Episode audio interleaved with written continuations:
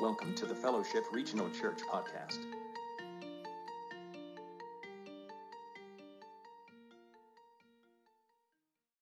Just have more faith. Okay? Just have more faith. Just trust God. Right? Just trust God. Your faith must grow. Just, just trust God. When people in my vocation say things like that, it's almost like it's almost like we're talking about something so vague that it's almost an emotion or it's almost a feeling and it's something I'm supposed to do, but how do you exactly muster up more of a thing that's really kind of hard to understand anyway? Well, you know, just have more faith. And I think honestly, sometimes people in in my vocation, we say that because we really don't know the answer to your real problem. You know, you show up, my kids are, you just need to trust God more. I suppose. That can't go wrong with that, you know. I need a survival kit. Just trust God more, you know. Put, put a flashlight in your trunk. That's all I got. That's two things I know. And we say these things. What's strange about the whole idea of faith is that you know you get these, these, these phrases like, He is testing your faith which I struggle with. I struggle with that phrase, and I know it's in the scripture, and, and, and I understand what it means. I maybe. But when you hear it, he's testing you. As if God's trying to learn something about you that he doesn't know. You know? He's testing you. He wants to see what you're made of. Well, he doesn't sound fun at all. That sounds weird to me. It's almost sometimes like we get this impression of God that he is this very distant being. In order for you to get his love or any bit of his blessing or a, a chair at his table or a place in his kingdom or forgiveness of your sins, you've got to somehow struggle through like he's far away and he's standing back there all hard to get. Looking at you like, just got to be tougher. You got to be tougher. Just dig in, be tougher. You're going to learn your lesson, you're going to earn your keep. Just keep trudging, almost like there's no help from him on his side. And I think sometimes that's what happens in our mind, the way we see God sometimes, that he is this very distant, cold, fatherly type of guy who's just like, you know, come on. If you're coming, then come on.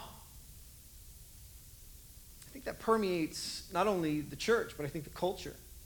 I think humans. We take on this view of this is, this is, this is who God is.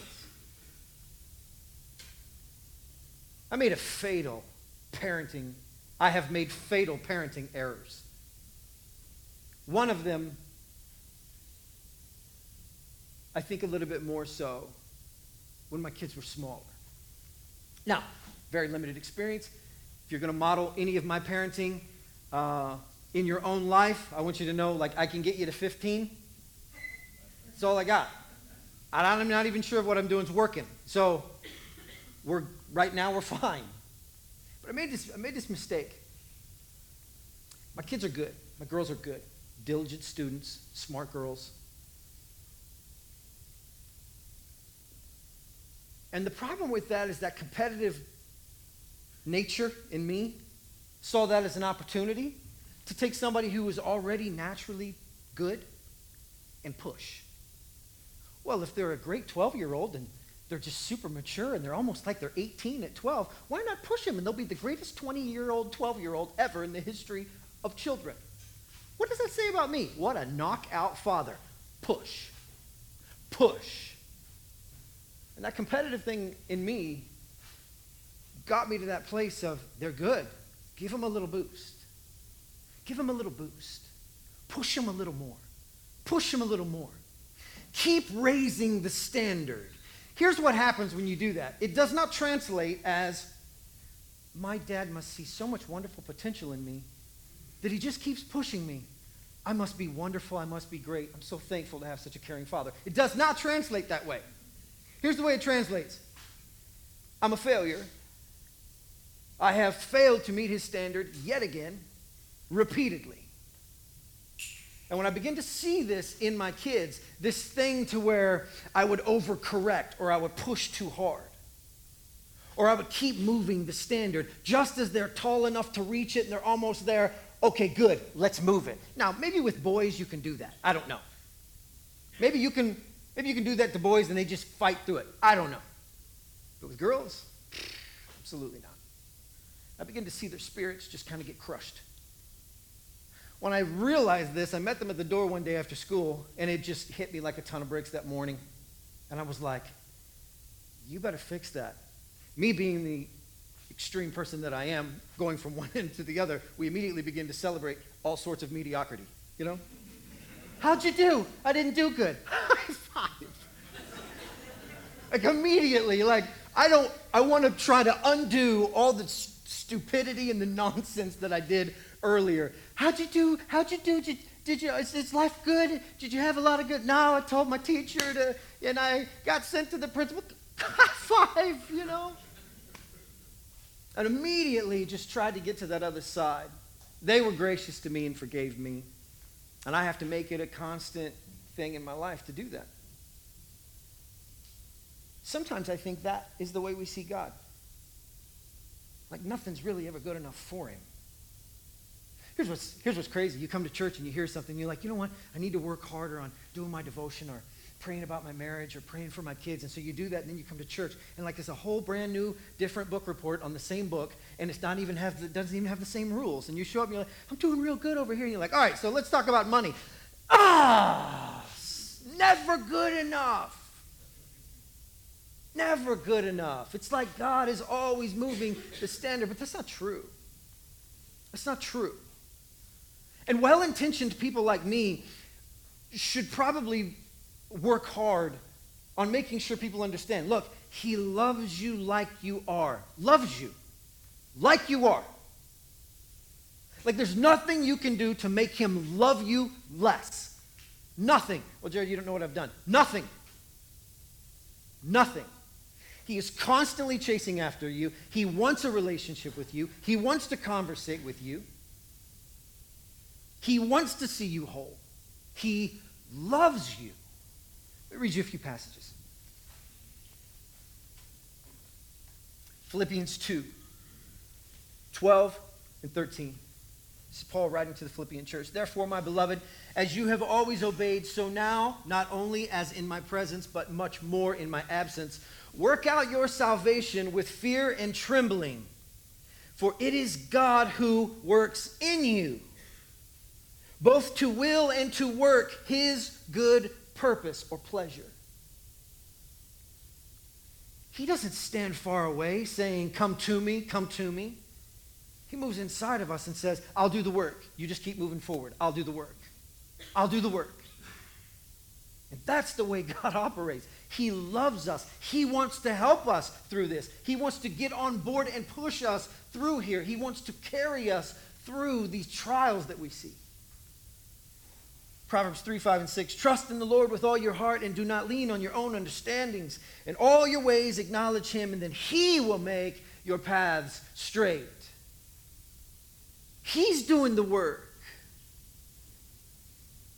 He loves us and he's chasing us. John 16, the Holy Spirit is referred to as the great comforter. I don't know about you, but most of the feelings that I associate with church preachers, sermons, Christianity, religion, most of the feelings I associate with those things are typically guilt, regret, um, failure. We are all trying to get this thing done. We're all trying to get through it. We're all trying to have a relationship with the transcendent. I don't know if you realize this or not, but it's hard to have a conversation with the transcendent being who is outside of time and space let alone a relationship with him? It's a difficult thing. It's not like he put it right out there and said, like, you know, do your best. It's not T-ball. Swing, miss, swing, miss, swing, miss. Like he gave us a monstrous mission. And you look at yourself in the mirror and go, I'm not going to pull that off. Not with what I'm made of. Not with this equipment. Uh-uh. It ain't happening. He loves us. He wants to work in us and through us. He's the comforter. That's the thing we have to constantly remind ourselves of. I think God's mad at me. Well, did you do something wrong? No, I just always feel this way. Okay, that's your fault. It's your fault.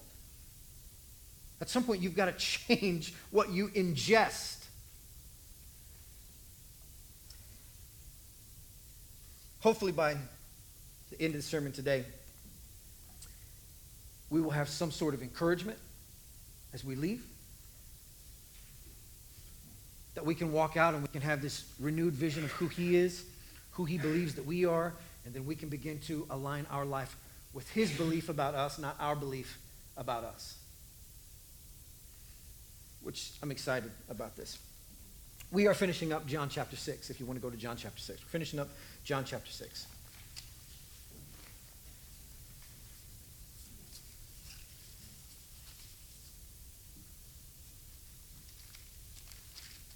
Jesus has just finished giving his discourse on being the bread of life. And if you were here last week, we talked about just the strangeness of, of the words that Jesus chose. And not only that, but he repeated himself multiple times Eat my flesh, drink my blood. Eat my flesh, drink my blood. Eat my flesh, drink my blood. And we come to understand what this means as we must ingest God's statutes. The reading of His Word, prayer, worship, generosity, spending time with other Christians, being in a place to where we are always encouraged by other people and that we are always encouraging other people. There's an element of service in there on our end, and there's an element of us learning how to be served on our end to where we take off our mask and we let other people speak into our life. We don't carry the burden on our own as our marriage breaks apart, as our life breaks apart, as our jobs fall apart, as addiction eats us up. We learn how to receive somebody else speaking into our life. That's an element of what Jesus is talking about. This message did not go over well in the first century either. The people around Jesus said, This is a hard teaching. This is a very, very, very hard teaching. And you would think that would just be the people on the outside, just overhearing his message, but it wasn't. It was his disciples. Not the 12, but the other disciples. The ones who had been following him. And they weren't on the inner circle, they were just on this outside edge, and they were, well, what could we call them? Not good Christians, but, you know. And Jesus begins to take the standard, so it seems and raise it. Just as they're getting on board, he takes the standard and he raises it. They said, This is a hard teaching. And they grumbled back and forth. the passage says this. Back up. On hearing it, many of his disciples said, This is a hard teaching. Who can accept, who can accept it? Aware that his disciples were grumbling about this, Jesus said, Does this offend you? Does this offend you? See, the problem with the message wasn't necessarily the blood and flesh talk. Inasmuch as when he's talking about the flesh and the body and the eat, eat my body and, and this kind of thing, he also said this other phrase I came from heaven. Now, listen. If you're little and you say, Where do babies come from? and your kid says, Heaven, it's a brilliant answer. But when you're 33 and you're telling people who are following you, I came from heaven. Like, okay, sweet. We'll go wait for Hale-Bopp on a mountain somewhere, right? what, what are you talking about? Come from heaven. Yeah, um, don't I know your mom? Well, she's married, right? And your dad Joseph, he's got, you know, J and J Construction down there. Joseph and Jesus, if you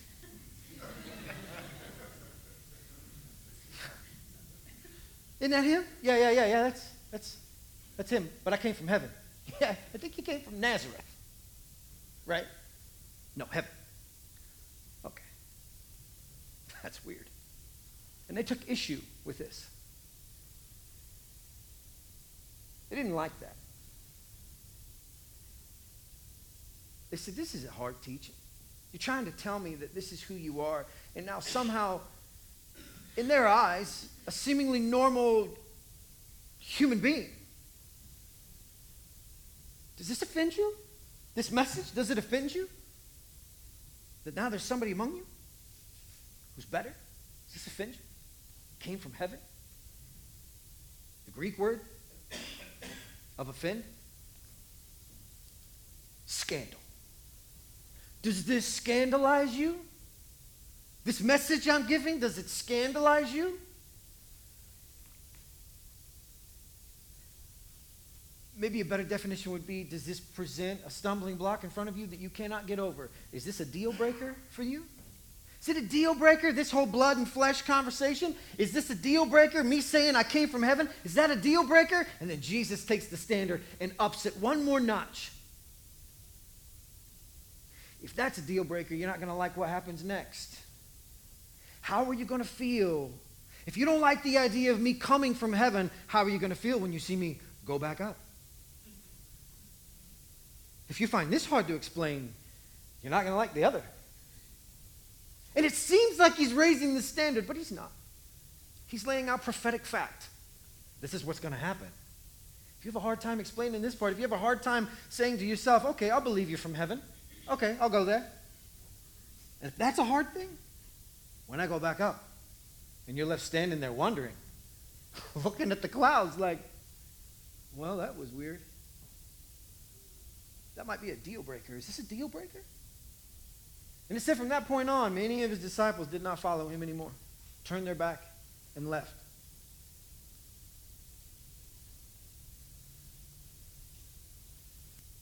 Jesus says to the 12, seeing them leave, turns to the 12 and he said, Are you going to leave me too? Are you going to leave me too?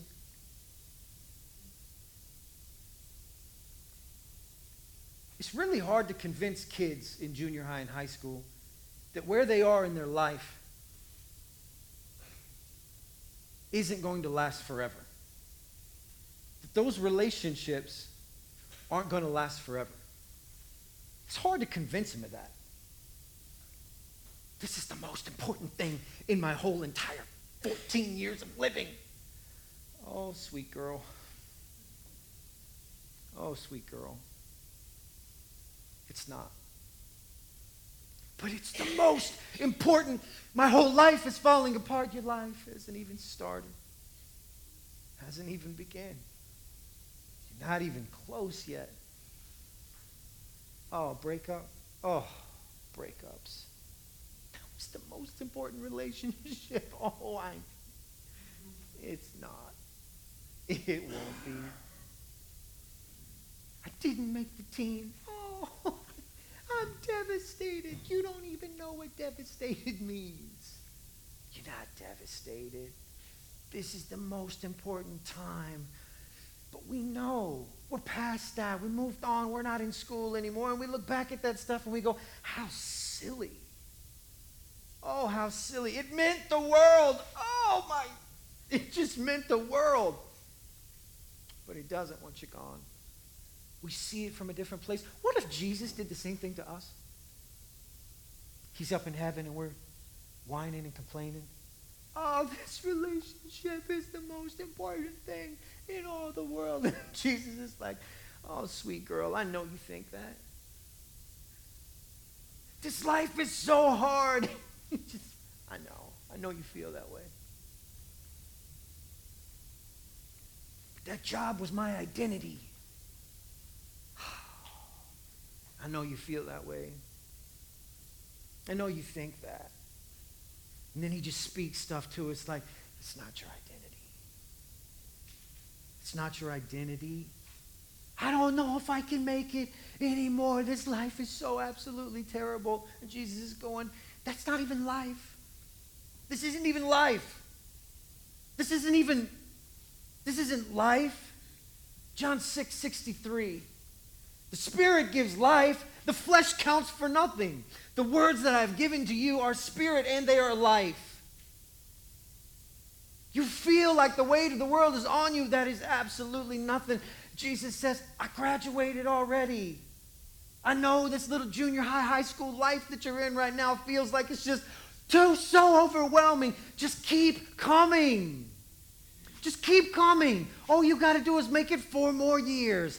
Just keep coming. Make some good friends. Just blow off the rest. Keep coming. From where I'm standing, boy, you're going to love the view from here. Just keep coming. What if it was just like that? As we try to convince our kids, he's doing the same to us. Maybe he's not so far away. Maybe he's not so distant and not trying to help us. Maybe he's just on the other side. He just got his tassel moved from the right to the left. Or is it left to right? I don't remember. And he's off the stage and he's standing over there going, Hey, listen, that's not even the starting point. That's not even the starting point. Wait till you see what's over the hill. If that's what it's like. And we just get so distracted and so burdened by everything else in this life. Do you want to leave me too? This teaching's pretty hard. You going to leave me too? It's one of my favorite chapters in the whole Bible. One of my very favorite chapters. Because so much cool stuff happens in here. Jesus begins to set up this moment to where he's going to celebrate his disciples. He's going to celebrate them like a good father. He's going to challenge them, but he's going to celebrate them. You're going to leave me too? He knew them. He knew them.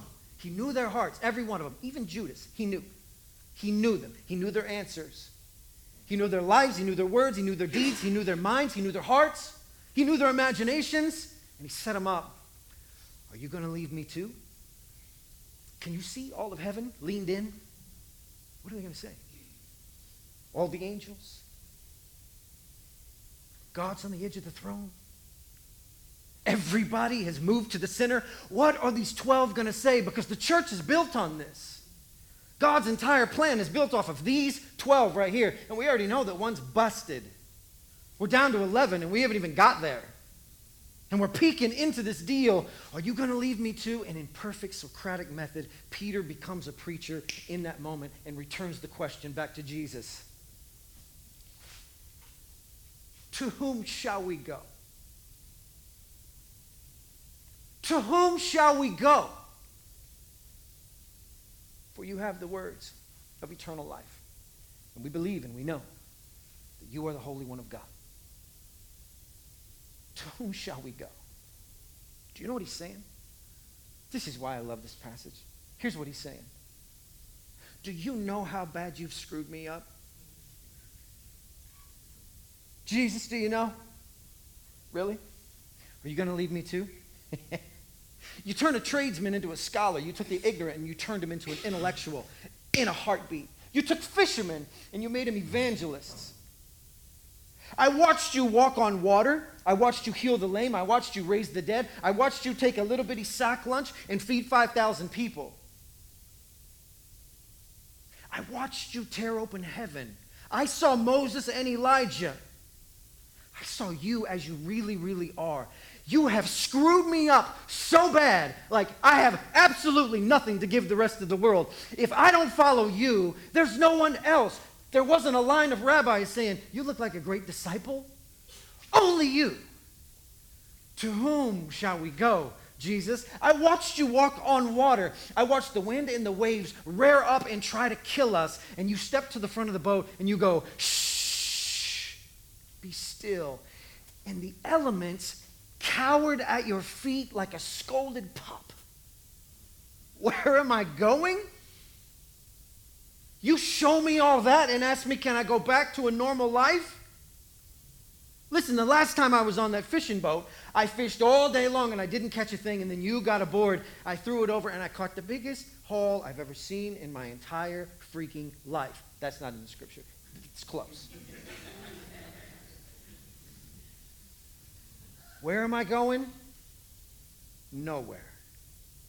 I'm going nowhere. Oh, I might come kicking and screaming. I might whine and bellyache on occasion. I might throw a hissy fit and say no the whole time, shuffling along to the place you're calling me to go. But I'm not leaving you.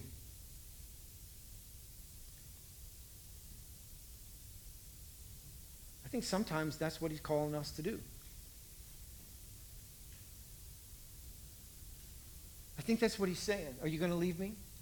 And you go back and you look through your life and you say, Can I leave him?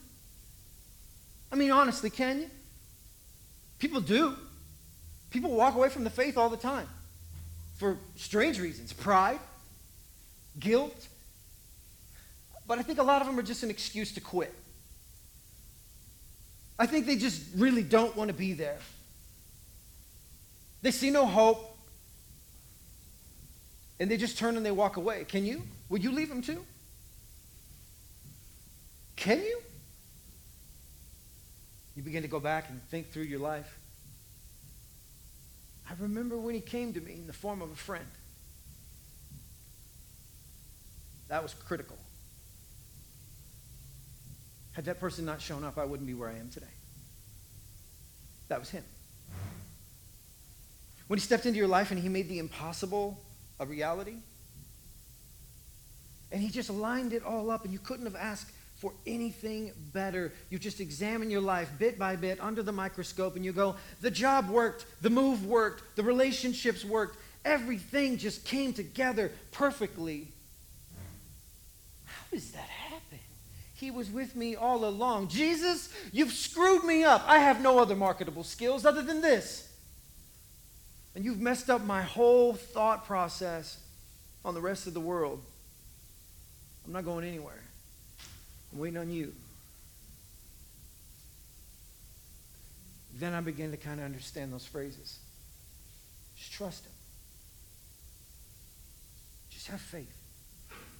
Just have faith that what He's saying is right. He's seen over the hill, we haven't. He's told us, hey, hey, hey, hey, look, I will take care of you. We come running in with our, okay, this is all I got. This is all I got. Are you, you sure you're going to take care of me? I'm going to take care of you. You keep doing the right thing. I think he's closer than we think. I think he's near. I think he's here with us. A lot closer than we think. Which means we should probably trust him.